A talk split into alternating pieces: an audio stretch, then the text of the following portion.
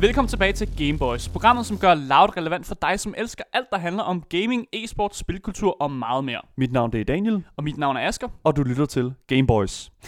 I dag bliver det altså lidt noget andet, end hvad I har været vant til før, for vi skal altså nemlig gøre status på programmet, altså Gameboys.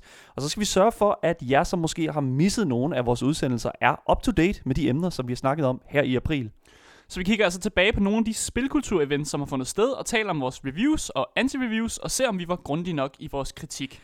Vi ser også på spiludgivelserne fra april, og så taler vi om deres modtagelse her i coronatiden, og spekulerer i næste måneds udgivelser, og hvad vi ser mest frem til i blandt dem. Og til sidst, der giver vi jer månedens anbefalinger, som er de spil, Daniel og jeg lige vil give en lige en ekstra chance for at genopdage. Du lytter til Gameboys. Nu skal vi altså ind og kigge på, hvad der er sket i den sidste måneds tid. April har været en øh, meget travl måned inden for spilverdenen, og øh, det har vi altså også af den grund. Mm. Og øh, vi har jo kigget på nogle forskellige events, der er sket inden for spilkulturen. Og øh, man kan jo sige, man, vi, jeg synes, vi skal starte med det, der har været nok det allerstørste event i hele spilindustrien overhovedet, nemlig pandemien, Mm. corona. Øhm, Covid-19 er jo en, den her virus, som har været altså, den ene og alene grund til, at vi har lavet radio øh, hjemme fra min stue, Asger. og øhm, det er jo også grund til, at, at, at faktisk at gaming klarer Mm. sig relativt flot lige for tiden. Der sker rigtig meget i videospilsverdenen.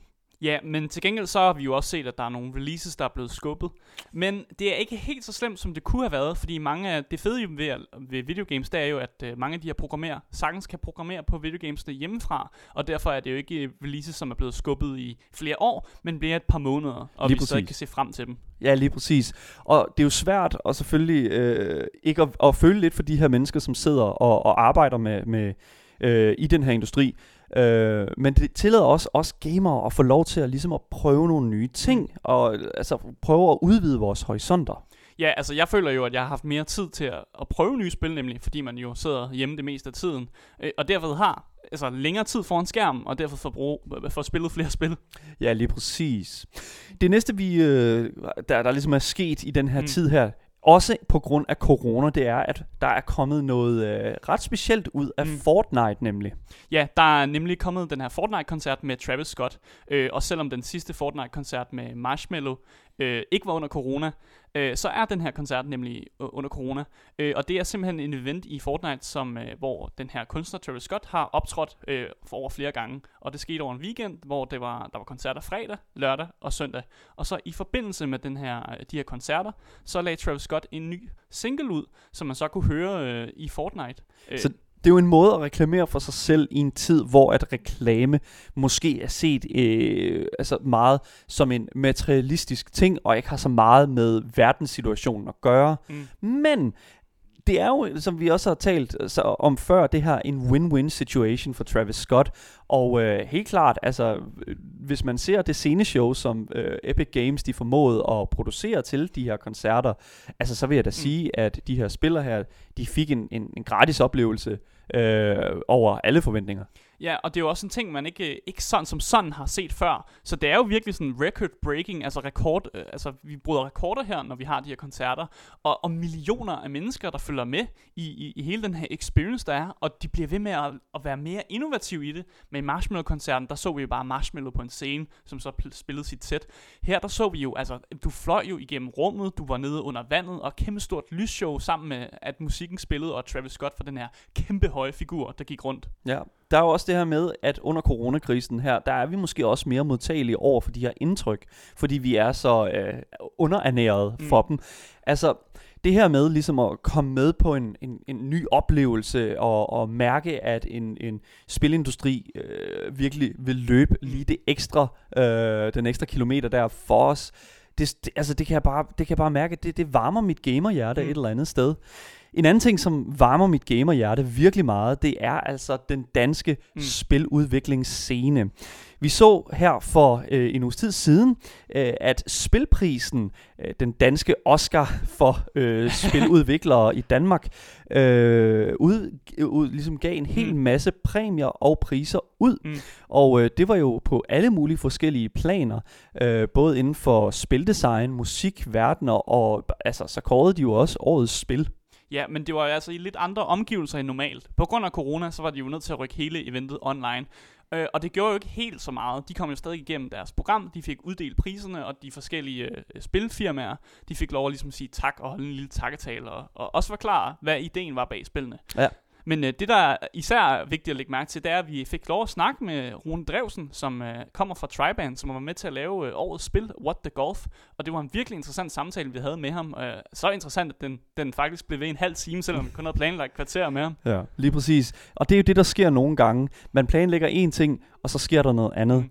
I det hele taget synes jeg, at de events, der er sket i løbet af den her måneds tid, har nok været det bedste for øh, hele videospilsindustrien øh, nogensinde. Du lytter til Gameboys. En anden ting, som vi har gjort her i løbet af april måned, det er at producere en masse anti-reviews. Men hvad er et anti-review? Der er altid spil derude, som umiddelbart bliver modtaget meget positivt, og jeg tror, vi alle sammen kender de her titler her. Super Mario, Witcher, og det er jo så, at de bliver modtaget meget positivt, og så glemmer vi alt det negative, som bare ligesom flyder i baggrunden. Men den går altså ikke her på Game Boys, så vi plejer at lave en liste over de ting, som gør det givende spil, vi taler om, til altså virkelig det værste spil, vi har spillet nogle gange i hvert fald. øhm, og vi har jo faktisk talt om et par spil, og øh, jeg synes, vi skal prøve at gå igennem nogle af dem, som vi har haft op at vinde. Det første spil, der står her på vores liste, det er Witcher 3. Mm. Witcher er jo et af de her spil, som netop er blevet modtaget med altså nok de største kyshænder Mm. i øh, spilindustrien og øh, selve spillerbasen. Ja, altid, øh, altså hver gang at det her altså, spilfirma CD Projekt Red, de releaser et nyt spil, så er det altid op at vende, og man, altså man kan forvente kvalitet for dem, og det samme med Witcher-spillene, det er altså perfekte spil, men der er der nogle mangler, og en af de her mangler, det er simpelthen, at, at verden er alt for åben, og at man simpelthen farer vild i alle de her sidequests, og alle de her øh, spørgsmålstegn, der er på det her kort, som så er sådan nogle mærkelige creatures, man kan kæmpe mod, eller, eller ting, som måske ikke har noget med main storyen at gøre, faktisk. Lige præcis. Der er bare for meget Mm. indhold, men ikke på den gode måde. Og jeg mangler sådan lidt det her sådan den her karakter, Mm. mm. fordi jeg vil ikke sige, at det er ufærdigt spillet, men jeg vil sige, at det er lavet af en øh, udvikler, der desværre havde rigtig, rigtig travlt, da de skulle færdiggøre det her Mm. spil. Ja, også øh, en pointe, som du har haft fremme, da vi havde anti-reviewet, det er det her med, at du kan simpelthen spille Geralt, altså ham protagonisten, man spiller i spillet, ham kan man spille ond. Og det giver ikke rigtig nogen mening, hvis man kender til historien, hvis man har fulgt med i de bøger, der er blevet lavet, eller hvis man for eksempel har set uh, Netflix-serien. Lige præcis. Der er en karakter, som allerede er etableret Mm. i Geralt, fordi at Witcher er, altså hele Witcher-franchisen er jo en bog, altså det er en bogserie. Mm. Og øh, altså han er jo skrevet på en vis måde, så det giver ikke rigtig mening for mig, at du har så meget valg øh, om, hvad for en type øh, person Geralt ender op med at være i løbet af spillet. Det er super ærgerligt, fordi du kunne vidderligt bare nøjes med at fortælle den her episke historie, som er selvfølgelig Mm. hele øh, narrativet i øh, Witcher. Det er selvfølgelig rigtigt, verden er ond, men Geralt er jo ligesom et element af at være modstander, eller hvad kan man sige, bekæmpe den der ondskab, der er i verden. Mm. Og hvis du direkte kan være hjerteløs på den måde der, altså, så synes jeg, at du fuldstændig forråder alt, hvad, hvad Geralt egentlig er. Mm. Du er også øh, vildt hjerteløs, når du går op til mennesker, som lige har mistet begge deres børn, og så spørger du, om de vil spille Gwent. Ja, Altså det her, det her kortspil, som Ja. er inde i spillet. Lige præcis. Og det, det, er jo, det er jo fuldstændig hul i hovedet at, øh, at spørge om det. Men det er desværre legitimt i det her Mm. spil. Det næste spil øh, på listen her, det er Spore, øh, og det er simpelthen et, øh, et spil, hvor man får lov at lave de her øh, creatures, den her race, og så får man lov at, ligesom at tage dem igennem sådan en evol- evolutionær øh, periode, hvor de til sidst ender op med at kunne rejse i rummet. Ja, Spore var jo nok et af de sådan største, altså et af de spil, som vi gav allermest hook i Mm. løbet af de her... Med rette. ja, lige præcis. øh, med, med ret, øh, fordi at det jo netop er, er et spil lavet af EA. Altså, nej, men altså, det, og, og nu skal jeg forklare hvorfor, og det sagde jeg også øh, dengang. EA er jo desværre notorisk dårlige til at ikke... Øh, Fuck ting op. Ja, lige præcis. De udgiver et spil, og så har de det med at udgive Mm. 569 øh, udvidelsespakker til det spil. Vi så det med den måde, de håndterede The Sims på. Mm. Der er stadig udvidelsespakker til det spil i dag, som koster langt over øh, 20 euro. Og det er endda til et spil, som altså er øh, godt og vel 12 år gammelt nu. Ja, og der er altså ikke noget så meget tyngde i det her spil Spore, øh, og som jeg også kom, kom igennem i vores review, altså det er kun de 10 første minutter af spillet, som faktisk er gode, og det er altså der, hvor man får lov at, at bygge sit lidt mærkelige monster. Øh, resten af spillet er simpelthen bare en lang tutorial, som bare bliver ved med at trække i dig, til du til sidst bare dør af kedsomhed. Præcis. Der er, og det her, det er altså Maxis' skyld. Og nu siger jeg Maxis, fordi Maxis er jo dem, der laver, altså udvikler det her spil her, men så ligesom er i samarbejde med Electronic Arts. Og Maxis er virkelig, virkelig ikke særlig kreativ, når det kommer til det her med, og når, altså det her, ud over den der kreationsfase der, der mangler virkelig bare noget indhold, når du er ude og interagerer med, øh, med de andre kreaturer, der er på den her verden. Fordi når det kommer til øh, et spil som Spore, så er det jo det her med, du er, du er jo teknisk set det her, den der, det her væsen her fra enlig celle, øh, til, øh, til at du er i en øh, stamme, til at du kan begynde at lave våben, og til at du lige, lige pludselig laver en rumraket og flyver Mm. ud i rummet og, og laver ting derude. Mm. Og det er jo noget af en udvikling, noget af en evolution. Mm. Desværre alt, hele den vej op i selve kernespillet, er bare så tom. Det er især virkelig evolutionerende, når man øh, har lavet sit, øh, øh, sit creature, som måske mest alt ligner en penis eller en anden kønsdel, som så får lov at flyve rundt ude i rummet til sidst i spillet. Det er altså virkelig noget at råbe hurra over. Ja, lige præcis. I vores anti-review af sport, der lavede jeg sammenligningen af, øh, hvad hedder det nu, der lavede jeg sammenligningen af de her øh, kreationer, som folk de endte op med at lave til øh, ting, man ville Mm. se normalt på chat roulette. Øhm, jeg kan ikke rigtig sådan... Jeg kan ikke rigtig forstå, fordi jeg, vi, vi har jo talt med, med øh, her efter vores review med mange, øh, som ligesom huskede spore på en helt anden måde. Mm. Men lige så stille, øh, som vi, får forkl- vi ligesom forklarede, hvad spillet handlede om, så var det som om, at deres øh, holdning til det egentlig ændrede sig. Ja, det går op for dem, at, at nostalgien simpelthen, den farver en. Altså, den gør, at man husker noget, som det var bedre, end det egentlig er. Ja. Øh, og så skal vi jo, at, at det vores job, som de Gameboys, vi nu er, at sige til dem, nej, det her spil, det er dårligt.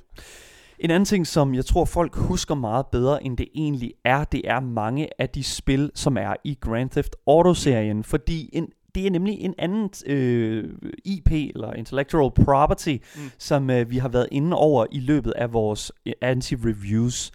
Vi talte om mange forskellige spil i den her spilserie.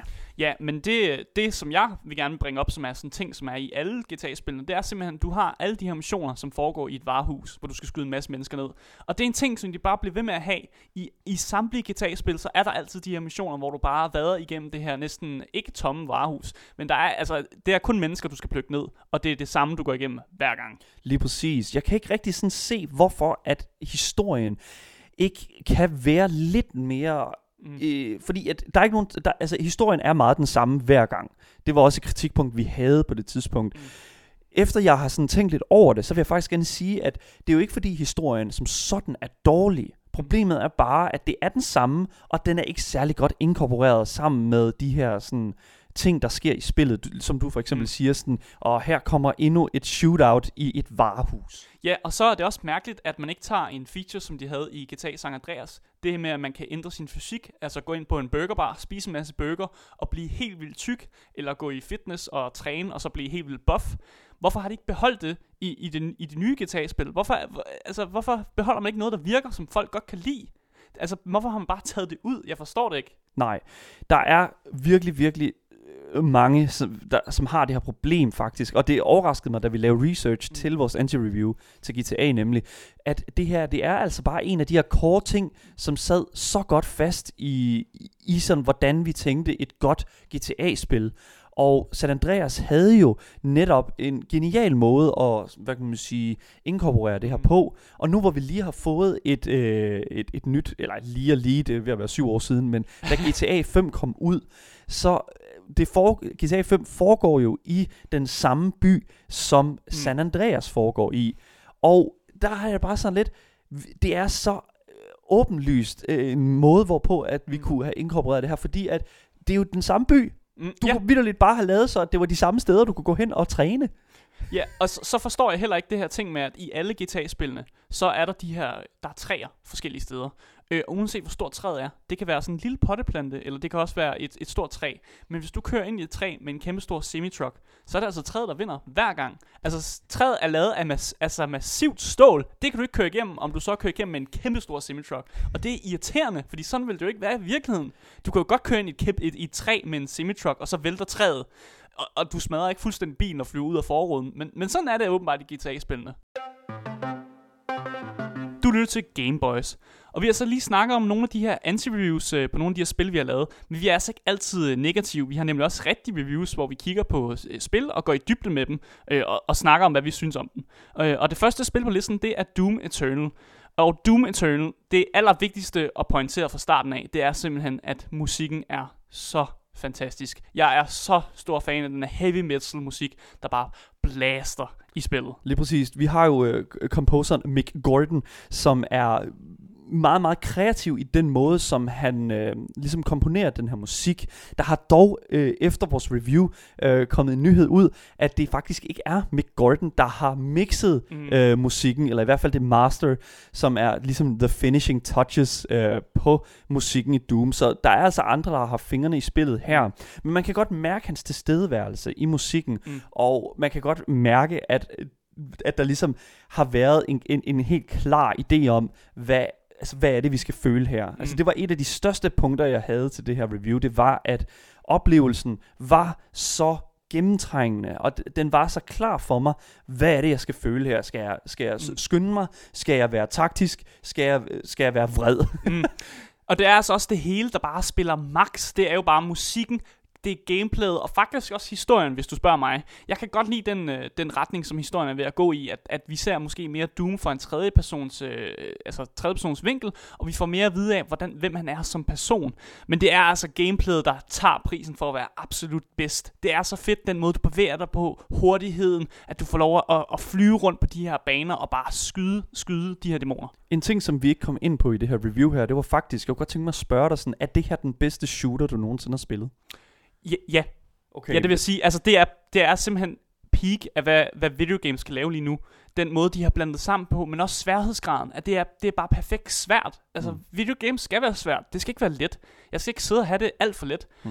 Det, så, så det er bare perfekt, og, og jeg tror virkelig, at mange spil kan lære noget med at, at, at master den her, den her øh, gameplay Mm. mechanics, som Doom har med at gøre.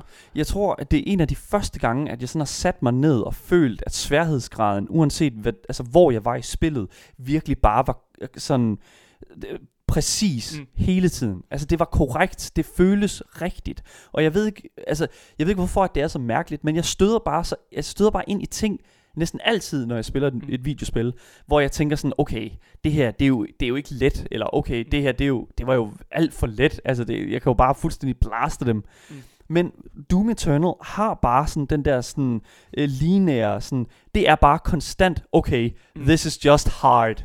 Mm, Ja, og, og målet er jo let nok i sig selv. Man ved, hvad man skal. Skyd alle dæmonerne. Det Mm. behøver ikke være sværere end det. Konceptet er meget, meget simpelt på den måde. At det er jo bare det, du skal. Og jeg ser faktisk frem til, hvad, hvad de har tænkt sig at gøre. Det, altså det næste i den her serie. Fordi den måde, det slutter på, så virker det som om, at, at, at der er mere. Altså der er mere. Vi er ikke færdige med Doomguy, og vi er altså ikke færdige med det her univers. Nej, og det er derfor, at jeg også sådan sad tilbage, sådan, da, jeg, da jeg havde gennemført Doom, og var sådan, okay, det her, det, det, det, åh, ja, hvordan topper de det her, Mm. ikke? Altså, jeg tror også, jeg sagde i konklusionen sådan, at at det, den bliver svær sådan at ramme i den, igen, den her. Jeg Mm. synes, at, at øh, Doom-spillet, der kom før Doom Eternal, tilbage i 2016, øh, der var der en hel masse ting, okay, det kan du godt lave om på, måske gøre lidt anderledes her.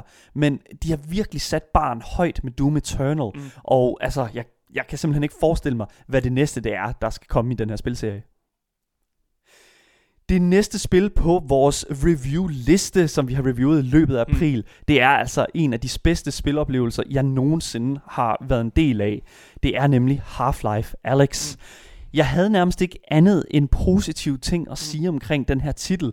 Altså, Valve er jo, er jo nok en af de mærkeligste sådan, udviklere, fordi altså Half-Life spilserien har jo været nærmest stum, altså nærmest død i, jeg ved ikke hvor lang tid, og pludselig så får vi den her titel her, Alex, Mm. mm. som virkelig bare øh, selvfølgelig desværre kun er på v- virtual reality. Men det er jo så en anden ting, som, som man selvfølgelig kan gå ind og kritisere det for, ikke? Mm. Men hvad, hvad er det, som, som virtual reality kan, som, som gør det her spil ekstra godt? Fordi det er, jo, det er jo primært dig, der har siddet med det. Det skal vi ikke lægge skjul på. Det er dig, der har VR-headsetet. Det er dig, der får lov til at sidde og spille det. Og så har jeg ligesom kunne følge med i, uh, i de ting, du laver. Men hvad, hvad er det, der gør det her så unikt, så unikt som en oplevelse, som du siger, det er? Jamen, det er jo svært at sige sådan med, med et helhedsindtryk, fordi at det er jo mange forskellige ting. Fordi VR er jo, øh, en, øh, for mig i hvert fald, en meget ny oplevelse, når man, altså i hele gamer, øh, Mm. gamer sammenhængen i min verden. Jeg, jeg kan ikke rigtig sådan præcisere, hvad, hvad VR gjorde, Mm. øh, udover selvfølgelig øh, det her med at, at putte mig ind i historien. Mm. Øhm, det var dog lidt, altså, det var dog lidt mærkeligt det her med sådan at skulle pludselig øh, være i en øh, Half-Life titel Mm. og ikke øh, gå i skoene på øh, Gordon ja. Freeman. Men, men ville det have været det samme, hvis det bare havde været på en normal, øh, altså normal computer? Øh, Hvad, hvad er det VR? Altså, hvor er forskellen? Forskellen er helt klart i, hvor lang tid, at du kan sidde og spille spillet. Mm. Jeg, jeg vil ikke sige, at, at det gør historien bedre, fordi altså, at der er selvfølgelig det her med, at du føler selvfølgelig, at du er i situationen, som Mm. mm. karakteren er i. Men problemet er, at du stadigvæk er i en virkelighed, som ikke er din egen. Og det gør altså, at du ikke rigtig kan have den der sådan, det her er min historie. Og det er jo det, som jeg føler, at at et, en anden øh, et, en anden titel måske ville kunne gøre bedre, at øh, du ligesom har en lidt mere sådan personlig involvering i det her. Men Mm. du kender Alex, du kender karakteren, så du har sådan lidt en, en idé om, hvordan hun vil reagere på nogle forskellige ting. Det er så det, som jeg startede med at sige her, at den store forskel er, det er altså forskellen på, hvor lang tid du kan bruge at spille det her spil her. Øhm, det, er jo, det er jo VR, og det begrænser rigtig, rigtig langt meget, Mm. hvor, hvor lang tid du kan stå med det her headset på. Du kommer til at svede, og det er en god workout, men altså, der, der er meget mere at sige om det her Mm. spil, og jeg vil bestemt opfordre øh, vores kære lyttere til at gå tilbage og lytte til øh, Mm. det her review her, fordi det var altså en stor fornøjelse at spille det. Jeg har altså ikke andet end øh, positive ting at sige mm. omkring det. Det sidste spil på listen, det er simpelthen den øh, nyeste review, vi lavede, og det er Absolver, som er det her kampspil, hvor man er i den her lidt øh, post-apokalyptiske verden. Øh, det er lidt svært at finde ud af, hvad historien egentlig er, men det, det vigtigste er egentlig, at du får lov at tæve på de her forskellige figurer rundt omkring. Det er jo ikke en nutidig post-apokalypse vi, øh, historie, som vi, vi, vi træder ind i. Vi lavede jo et review øh, af det, øh, hvor, jeg var, jeg, hvor jeg faktisk var lidt hård ved Ja. det. Jeg havde rigtig, rigtig mange kritikpunkter, fordi jeg følte, at, at jeg, jeg, jeg følte, at der var mange fejl og mangler. Mm. Jeg sad tilbage og havde en, en, en stor følelse af, det her det er ufuldendt. Mm. Det her det mangler noget karakter. Og det er faktisk også en af de reviews, hvor vi har været lidt uenige. Normalt øh, kan det godt lyde som om, når vi laver det her, vi, vi næsten er enige om alting, og vi altid er meget optimistiske omkring det her.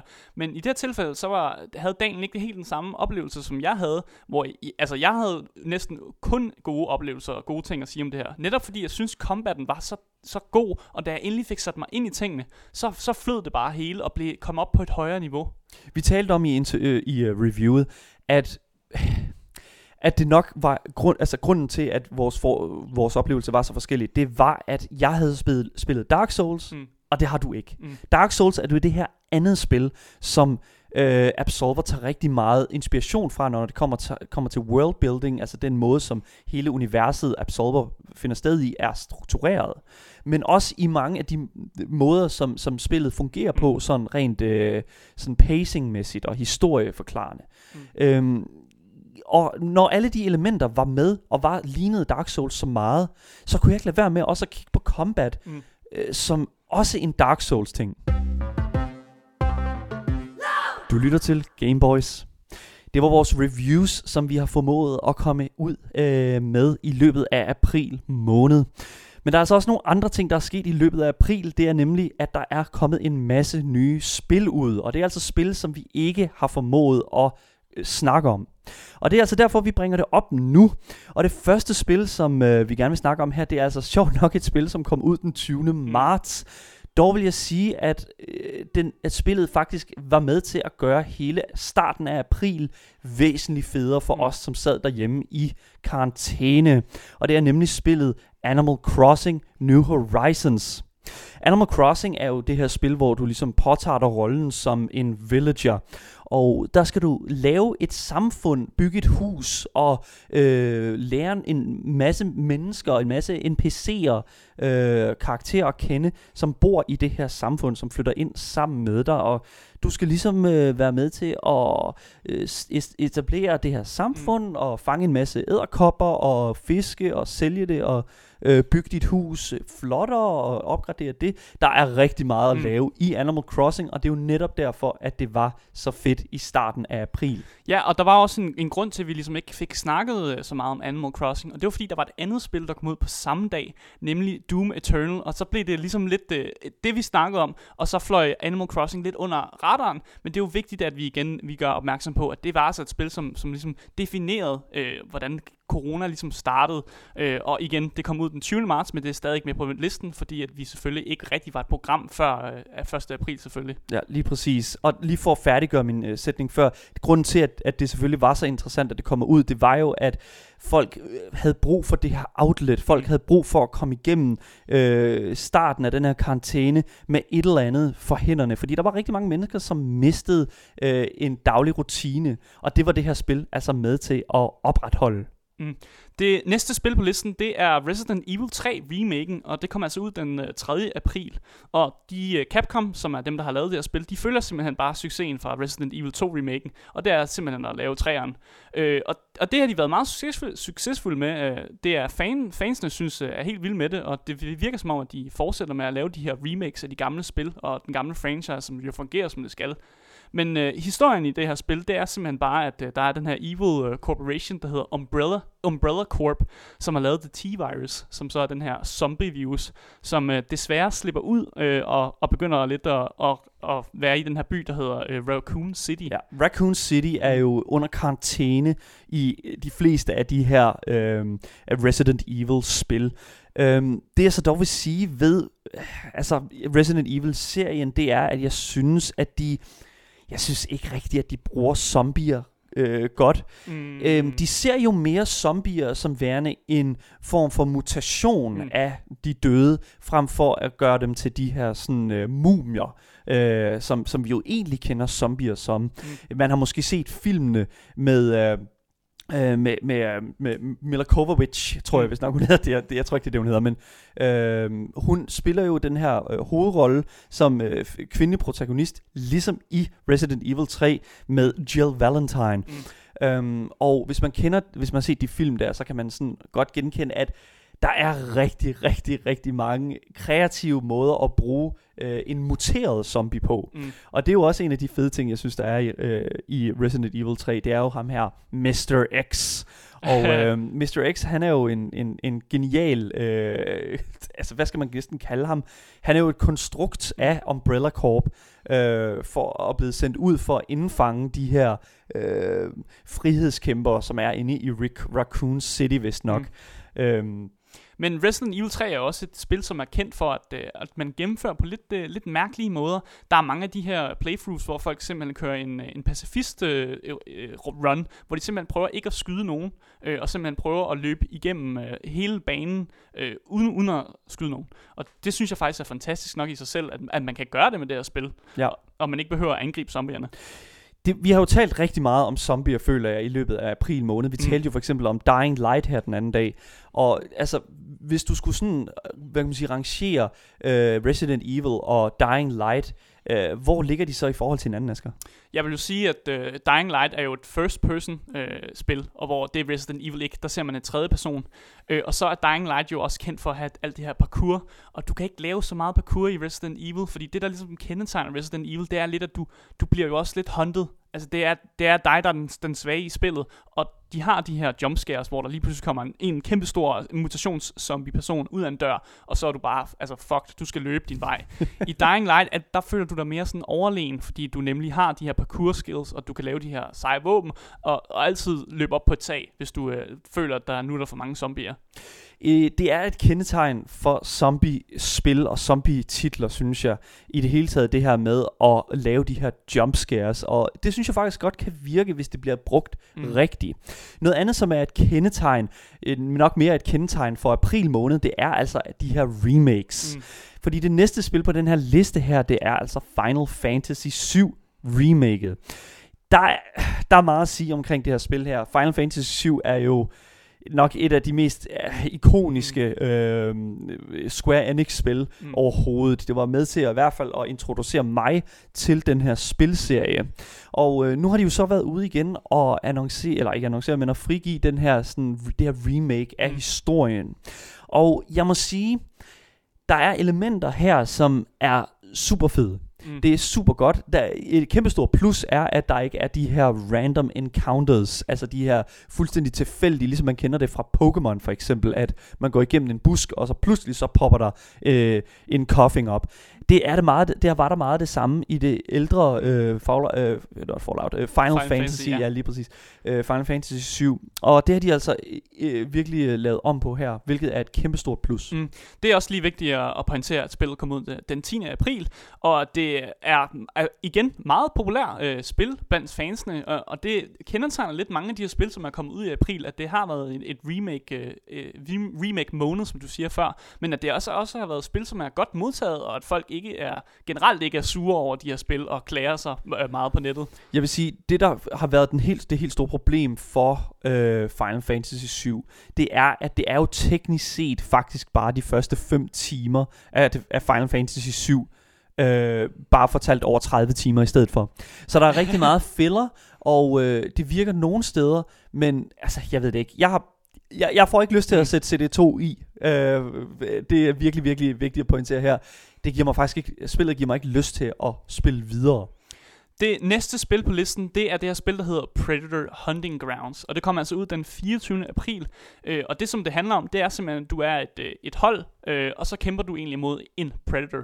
Og hvis man ikke ved, hvad en Predator er, så er det det her øh, film-franchise, hvor man har de her øh, aliens-typer, øh, som kan gøre sig selv usynlige, og som er altså højt øh, tech teknologisk højt avanceret, øh, og rigtig øh, glade for at slå mennesker ihjel. Ja, lige præcis. Jeg ved det ikke så det her, det er jo, da jeg hørte præmissen for det her spil her, så synes jeg, at det skreg bare, øh, at det lignede, lød rigtig meget som et andet spil, som hedder Dead by Daylight, mm. hvor at du øh, er inde i en, i en relativt stor arena, og øh, så fungerer det på den måde, at du er nogle survivors, som skal undslippe den her arena, mm. og så er der en, der spiller som et øh, monster, eller et... Øh, en morder af en art. Ikke? Mm. Øh, og der er faktisk rigtig, rigtig mange kendte øh, mordere med i det her Dead by Daylight. Mm. Øh, så som for eksempel Jason, som, ja. øh, som øh, fra fredag den 13. 13 ja. Og øh, øh, Freddy Krueger fra Nightmare on Elm Street. Og øh, de har været utrolig kreative med det. Og øh, jeg vil sige, det synes jeg er, fungerer, det fungerer vildt godt. Det er en god præmis. Men der er bare det her med en Predator. Mm. Er det nok til at holde det friskt i mere end, lad os sige, fire måneder? Altså, jeg synes godt, det her spil kan lidt. Det kan noget i hvert fald. Fordi der er det her element af, at hvem, hvem er det egentlig, der er hunteren? Hvem er det hunted? Fordi ja, Predatoren er, er virkelig højt avanceret, men der er så kun en af dem, og der er altså, øh, normalt er der fire af de her survivors, som så også har våben, så de kan altså også øh, altså ligesom gøre modstand på Predatoren. Så der er det her, det her lidt, øh, lidt magt, øh, magtforhold med, hvem er det egentlig, der hunter hvem? Er det survivorsne, der ligesom hunter Predatoren, eller er det faktisk Predatoren, der, der hunter survivorsne? Men jeg synes bare, at der er en kæmpe stor forskel i, altså, hvor ligger dynamikken? Altså, mm. hvor er det, at, at øh, hvor er det, det bliver spændende, ikke? Altså, fordi at jeg, det går jo ud på at, at skal slå den anden part ihjel øh, først, og Predatoren er jo alene og har en hel masse hjælpemidler.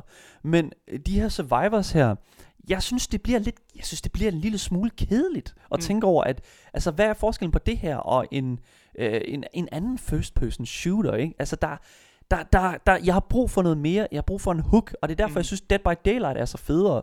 Meget federe, fordi der, der, er, der, er, en for, der er så mange øh, jæger at vælge, øh, vælge imellem, og altså, præmissen er bare lidt bedre der. Du lytter til Gameboys med mig, Daniel. Og mig, Asker. Vi har siddet og talt lidt i dag omkring, hvad øh, vi har foretaget os i løbet af april måned, og øh, det er jo faktisk gået hen og blevet en hel del. Vi har talt om de events, som øh, der er sket i løbet af april. Vi har talt om vores reviews, og så har vi altså også talt omkring de spil, som har været udkommet i løbet af april. Mm. Men nu skal vi altså tale om noget, som skal ske fremadrettet, nemlig de spil, som udkommer i løbet af maj måned. Og øh, det første spil, som øh, er på den her liste, det kommer ud den 5. maj, så det er altså næste uge lige om hjørnet. Det er Trackmania. Og Trackmania er jo næppe en ny titel. Øh, det er jo øh, det her sådan meget ikoniske racerspil, som øh, der findes vanvittige videoer af på YouTube. Øhm, og det er jo, altså, det er jo en hel liga for sig selv, hvor at øh, det her med at få den hurtigste tid, det er af allerhøjeste, øh, altså allerhøjeste øh, wanting. Altså det er virkelig det, som der er målet med det her spil. Mm. Hvor, men hvordan modsætter et, øh, et spil som Trackmania sig fra et andet spil øh, som Need for Speed? Hvor, hvor er forskellene? Forskellen er 100% i level design. Trackmania er meget kendt for at øh, tillade øh, spillerne at lave deres egne baner og lægge dem op, så andre kan spille dem. Og det er jo netop det, som de videoer, jeg talte om tidligere, er, er rimelig meget sådan, omhandlende af. Der er virkelig, virkelig folk, der er kreative i det her spil, og virkelig kan, altså kan, øh, altså det kan noget. Mm. Det der dog er med det, det er, at øh, det her, den her nye titel, øh, jeg håber lidt, at de tillader stadigvæk den her sådan, øh, kreativitet, fordi det er virkelig det, som der gør, mm. øh, som, som der virkelig gør Trackmania til Trackmania. Det er jo wacky, og den, altså, hele, for, altså, det der gør det her spil super fedt for mig, det er, at det online-delen ligesom har en... Øhm, ligesom har et hovedsæde for mig.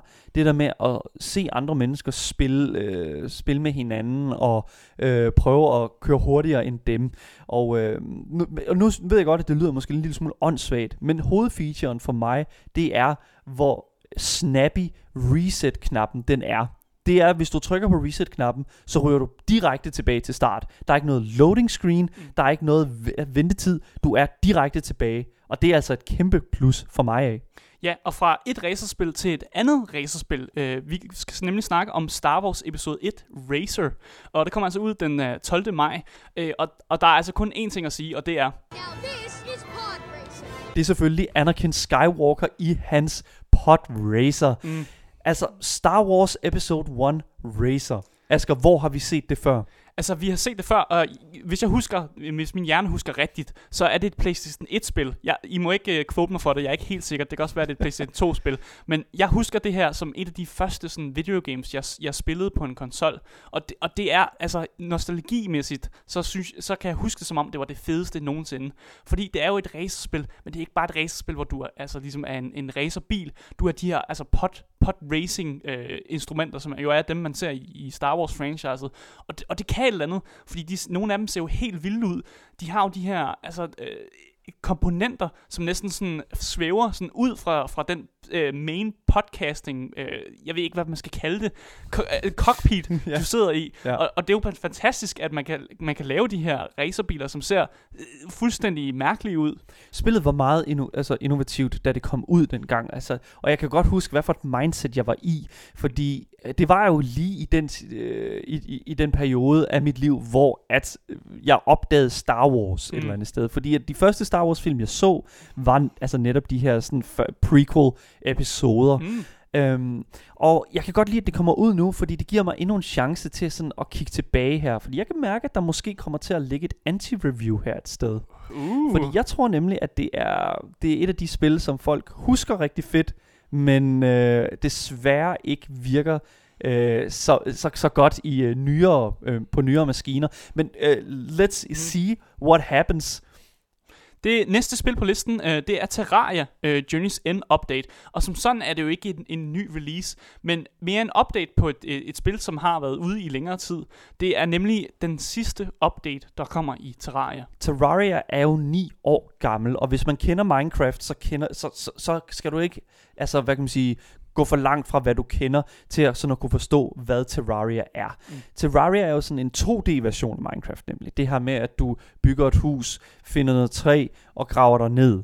Og det, det kan noget andet, end Minecraft kan. Mm. Det er ni år gammelt i dag, Terraria, og det er også derfor, at de har, hvad kan man sige, besluttet sig for, at okay, nu laver vi en sidste opdatering her, Journey's End, Mm. og så udgiver vi spillet her øh, den, den, den 16. maj. Og øh, altså, jeg, jeg vil sige, jeg har svedet øh, rigtig mange timer med det her spil, og synes, at altså, at core-spillet var Mm. genialt, altså, i- og, men ikke sådan, som sådan særlig in, uh, innoverende. Altså, det er, jo ikke, det er jo ikke meget nytænkende, synes jeg. Men der er alligevel aspekter af Terraria, som er meget sådan uh, kreative, synes Mm. jeg. Men de følger jo også Minecrafts eksempler, hvor at Minecraft jo også laver de her forskellige updates, hvor de ligesom laver flere af de her biomes, altså forskellige steder i verden, som så er, er, er nye tilføjelser.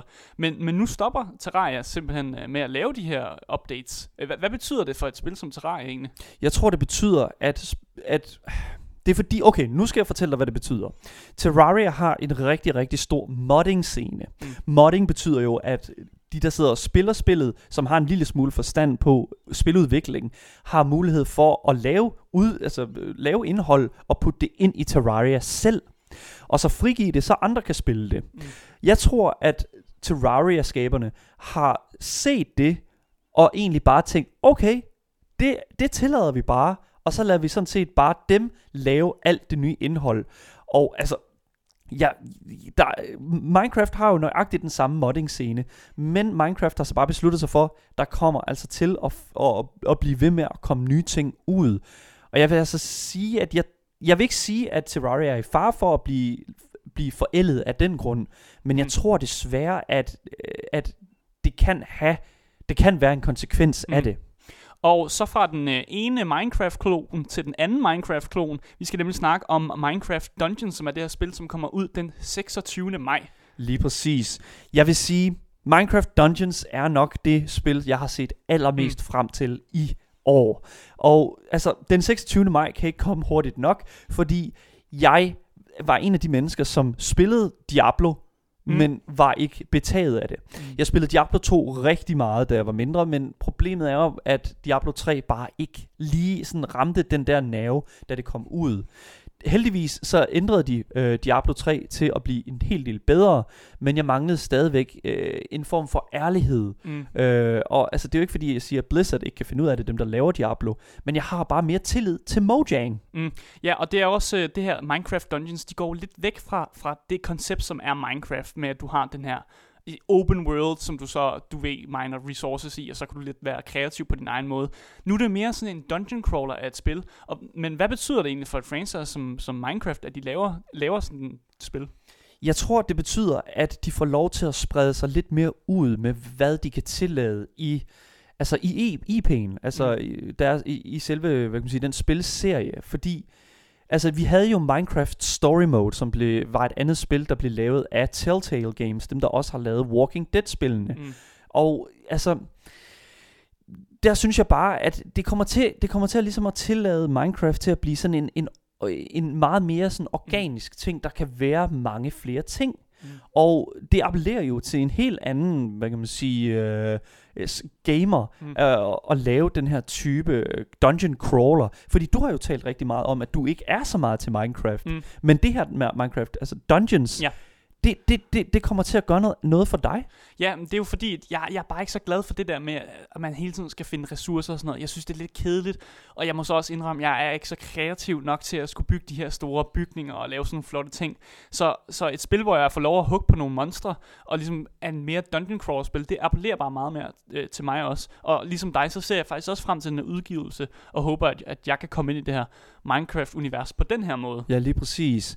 Jeg, øhm, som sagt, så udkommer det altså den 26. maj, og det er jo et af de her spil her, som desværre har været under, øh, under øh, udsættelse. Mm. Og øhm, det gjorde jo så, at jeg faktisk troede, at, øhm, at det udkom her den 26. april, fordi der har været så meget forvirring omkring det. Mm. Og jeg håber ikke, at folk har glemt det her spil, fordi det er jo sådan et spil, som, som jeg tror blev annonceret, og så røg det lidt i glemmebogen for nogen. Og øhm, for bare at være helt sådan, øh, hvad man sige, øh, low practice, så kan Minecraft Dungeons altså præinstalleres allerede nu på Epic Game. Nej, nej, det er ikke engang det er rigtigt. Det er Microsoft Game Pass, mm. det Mm. var sådan, det var. Ja. Microsoft Game Pass øh, tillader, at du kan præinstallere det her spil en, øh, altså allerede nu, så du er klar på dag 1. Du lytter til Game Boys. Det er altså de ting, som kommer til at ske i maj måned. Mm.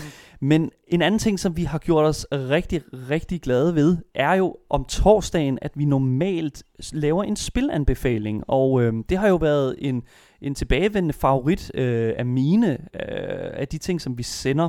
Og øh, derfor synes jeg, at øh, selvom at det er lidt en speciel episode i dag, så skal I altså ikke snydes for at få en anbefaling eller to fra mig og Asger. Og den første anbefaling, den kommer fra dig, Asger. Hvad, øh, hvad, har, vi, øh, hvad har du anbefalet her? Øh, ja, jeg anbefaler det spil, der hedder Battle Brothers. Hvis man har fulgt med på øh, Radio Louds Instagram, så ved man, det er også et spil, som jeg har anbefalet der. Øh, og det er simpelthen fordi, at det nok er en af mine yndlings indie-spil, og faktisk også en af mine yndlingsspil sådan nogensinde. Og det kan godt være lidt mærkeligt øh, at sige det på den måde, fordi man må nok tænke, hvorfor dit yndlingsspil ikke er en af de store sådan AAA-spil, eller Doom Eternal, fordi du snakker så meget om det, eller øh, Borderlands, fordi du også kan lide den spil-franchise. Men, men jeg synes simpelthen, at Battle Bros, det, det kan noget fuldstændig unikt som, som jeg ikke har set fra andre spil før. Og, og det er det her spil, hvor du ligesom tager kontrol over det her Mercenary Company. Det er et roguelike spil, så, så det er altså meningen, at du skal fejle. Øh, og, og det er også det fede ved spillet, det er, at, at du skal lære igennem dine fejl. Jeg synes, det med roguelike-genren, det betyder nemlig, roguelike betyder, at du... Øh, hvad kan man sige, starter ud øh, i spillet, og så kæmper du dig så langt du overhovedet kan, mm. og så øh, dør du jo på et eller andet tidspunkt, og så bliver du sendt tilbage til starten, og så i, i mange tilfælde, så er du fuldstændig øh, nøgen igen, uden øh, mm. alt det, du, øh, du opnåede før. Er det det samme med Battle Brothers? Ja, ja og nej det, det er lidt en, en begge dele. I hvert fald i starten, når man øh, sætter sig ned og spiller det og spiller, og man ikke har nogen idé om, hvad man laver, så kommer du til at dø en masse. Og du kommer også til at misse, miste en masse af dine mercenary mænd, som er dem, du har i dit kompani. Dem kommer du altså til at miste. Og så skal du altså hyre nye mennesker og prøve ligesom at, at genopbygge dit kompani fra starten af. Så nogle gange kan det gå vildt godt. Du kan have, et, øh, du kan have 10 mennesker på dit, øh, dit roster, altså dit hold, og de kan have godt equipment, altså gode våben og altså, altså rigtig godt øh, equipment, men så kan det være, at, at halvdelen af dem dør i en kamp, og så, må du, så bliver du ligesom slået lidt tilbage og skal opbygge det igen. Det kan også være, at du simpelthen hele dit kompani dør, og så må du altså starte forfra. Og det er sådan et spil, som, som virkelig er, er hård mod dig. Og det siger de også i starten. De siger, Battle Brothers er et svært spil. Gør klar til at miste nogle mænd, og gør klar til at dø. Det er jo meget det samme, man kender fra de her andre spil, som, som for eksempel XCOM. Mm. XCOM er jo det også det her spil med, at du har et band of brothers, og mm. så skal du ligesom tage ud til de her forskellige områder på jorden, og øh, slå nogle aliens ihjel, der er i gang med at, ja, det ved jeg ikke, zoome ko op eller et eller andet. og det, jeg kan rigtig, den, den, altså mm. hele den taktik, og, eller hele den, hvad kan man sige, måde at fortælle, øh, eller lave game mechanics på, det synes jeg er super fedt. Jeg kunne godt tænke mig at vide, Asger, hvordan er, hvad kan man sige, combat og sådan i det her? Hvordan fungerer det? Jo, fordi det er jo faktisk combaten, som, øh, eller combaten, som brillerer fuldstændig. Det er ligesom det her, øh, man ser det omfra, og det ligner lidt en, en skakplade af en art, hvor du har dine brækker, altså dine mercenaries, og så har du modspillerens brækker. Og det kan jo være alt fra goblinger til nogle monstre til at være banditter, som du kæmper mod. Øh, og så er det jo så meningen, at du nærmer dig hinanden, så du har for eksempel dine Battle Brothers, dem har du i venstre side, og så har du fjenden i højre side, og så går du langsomt mod hinanden. Så der bliver også lidt et, et taktisk aspekt af det. Øh, og, og man skal også bruge terrænet. Nogle gange så starter du måske op på en bakke, og det er jo fedt at være op på en bakke, hvis du har mange øh, bueskytter, fordi så kan de jo skyde ned, og så rammer de bedre. Øh, og så skal man ligesom også finde ud af, hvordan man har tænkt sig at dreje det, fordi nogle gange kan man jo sende mennesker sådan om på den anden side af fjenden, eller vil man være lave en strategi, hvor man bare egentlig bare har en stor skjoldmur og en masse spydmand, som bare står klar til at stikke, når fjenden kommer ind. Jeg synes, det lyder meget kompliceret, alt det her. Er, mm. det, er, altså, er det nemt nok at komme ind i? Øh, ja, nemt at komme ind i. Svært at, øh, at master, hvis man siger det sådan. Ja. Altså, jeg har brugt ufattelig meget tid i det her spil. 483 timer for at være nøjagtig. Så, så nogen må måske kalde mig en kæmpe nørd og sige, hvorfor bruger du så lang tid på et roguelike-spil? Altså, det er jo ikke et AAA-spil. Men, men det er simpelthen fordi, at de også har de her perfekte DLC'er, som gør, at hver gang du starter et nyt mercenary company, så kan du starte med sådan en, en forskellig perk eller en forskellig start. Og, og jeg er helt vild med den start, der hedder uh, Peasant Army, hvor du simpelthen får lov at starte med en masse bønder. Uh, og alle de her bønder har bare høtyve og rigtig simpel våben. Og så får du simpelthen bare lov til at have rigtig mange uh, bønder på, på, på slagmarken samtidig. Og det er, det er bare sjovt. vi har jo en, en, en historie her på øh, Game Boys med at være relativt glade for indie-spil. Mm. Og øh, jeg kan huske, at vi talte med Andreas Mijakin omkring ja. øh, Battle Brothers, øh, hvor han også virkede rigtig entusiastisk. Så det har et, øh, Mm. et godt indie-ekspert øh, stamp of approval her. Ja, og gr- ekstra grunden til, at jeg har valgt netop det spil, det er simpelthen fordi, at der er 50% på spillet på Steam indtil den 1. maj. Uh. Så jeg kan bestemt anbefale, altså få det nu, før, før det bliver dyrt igen. Det næste spil, som vi gerne vil anbefale, det er et spil, som jeg har sat ind her. Og det er et, øh, ikke så meget et spil, som vi har anbefalet førhen, men et spil, som øh, vi rent faktisk har talt med en person, som har været Mm. med til at lave det. Det er nemlig spillet What the Golf. What the Golf viste sig ligesom at være en af de største overraskelser for mig den her måned. Og jeg ved ikke hvorfor, at jeg simpelthen ikke havde opdaget det, fordi at det er jo ikke fordi, at det er et nyt spil som sådan. Men det er jo det er fordi, at det simpelthen bare har ligget sig gemt øh, i, i en eller anden indie øh, bunker et eller andet sted, og jeg simpelthen bare øh, har ikke har formået at opdage det. Men, men er det fordi, du er, en, du er glad for golf så? Du kan lide at spille? Nej, det er nemlig fordi, at jeg hader golf. det, der er hele præmissen for What the Golf, det er, at det, udviklerne hader golf. Og det vil de gerne lave om på. De vil gerne lave om på, at golf er, er super kedeligt, Mm. så de har lavet et, et golfspil, som er super herresjovt. Og det er Mm. det. What the Golf leger med det der format, der hedder golf. Øh, bare lige det skridt mm. videre. Og for øh, lige at sætte det i perspektiv for folk, så er, det altså en, er der altså en bane, hvor at du skal, øh, du skal skyde en ko øh, på en... Øh, hotdog en hot- stand. ja. ja pølsevogn. pølsevogn, ja lige Mm. præcis. Og det, det, altså, det, det lyder jo super underligt. Og øh, altså, jeg kan kun sige, det var også meget interessant at snakke med Rune Drevsen fra Triband, der, var, øh, der, der har været med til at lave det. Øh, fordi han, er nemlig, øh, han forklarer nemlig det her med, at de startede ud med at ville lave øh, golf til de her mennesker, som, øh, som synes, at golf er lige så kedeligt, mm. som de synes, det er. Øh, men de, der var alligevel en, øh, en, en periode, hvor at, øh, de faktisk øh, var i gang med et helt andet projekt, Mm. hvor at What the Golf øh, simpelthen altså, var i en stor udviklingsfase. Og det synes jeg også, I skal lytte til den episode, fordi det er delen dul med et godt interview. Ja, og man kan også godt mærke på, på Rune, at han, han, han følger den der humor, som What the Golf også har. Altså hele den samtale med ham, den bærer jo præg af den humor, som vi ser i spillet, som, som også er, er, er vildt fedt at se. Altså jeg synes jo, at, øh, at især det er fedt, når spillet øh, drager referencer, eller bruger andre spil i, inde i spillet. For eksempel er der referencer til Mario, der er referencer til det her spil, der hedder Super, Super Hot, tror jeg det hedder. Hot, ja. Ja, super hot. Øh, og så er der referencer til Portal også, for den sags skyld. Så de, de drager simpelthen elementer fra alle mulige andre spil, for ligesom at, at, at, at, så, at sige, det her kan man også golfe med, eller ja. Spille golf med det her. Der er nærmest ikke et eneste hul, nu siger jeg et hul, øh, i det her spil, som reelt set handler om golf. Altså, det, ja, det er super Mm. weird, men det er altså rigtigt nok. Det, det, det er et golfspil, der ikke handler om golf.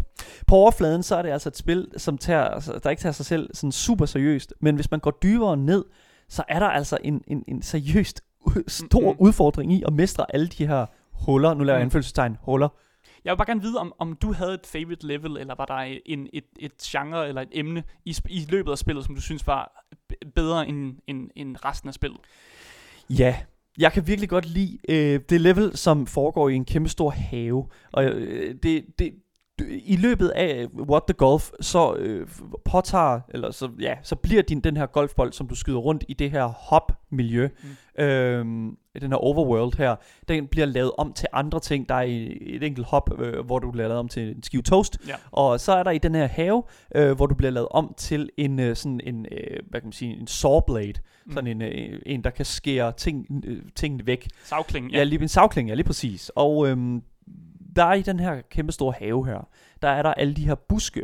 Mm. Og øhm, de her, for ligesom at kunne komme ind i de her baner i What the Golf, der skal du øh, ramme sådan nogle huller. Mm. Og øhm, øh, jeg, jeg vil faktisk sige, at øh, det var, der er ikke et øh, hul, jeg synes, der er super fed. Jeg synes, at hele overworlden, Mm. mm. det her med at gå på opdagelse i den, øh, det synes jeg helt klart er, det, det, det, var, det var bare så fedt, fordi Mm. der var så meget at gå på opdagelse i.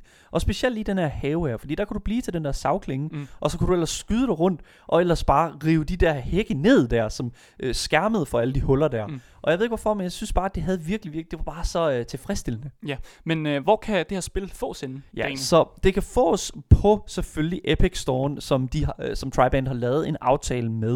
Og det er altså derfor, at det ikke er ude på Steam endnu, men det kommer. Ja.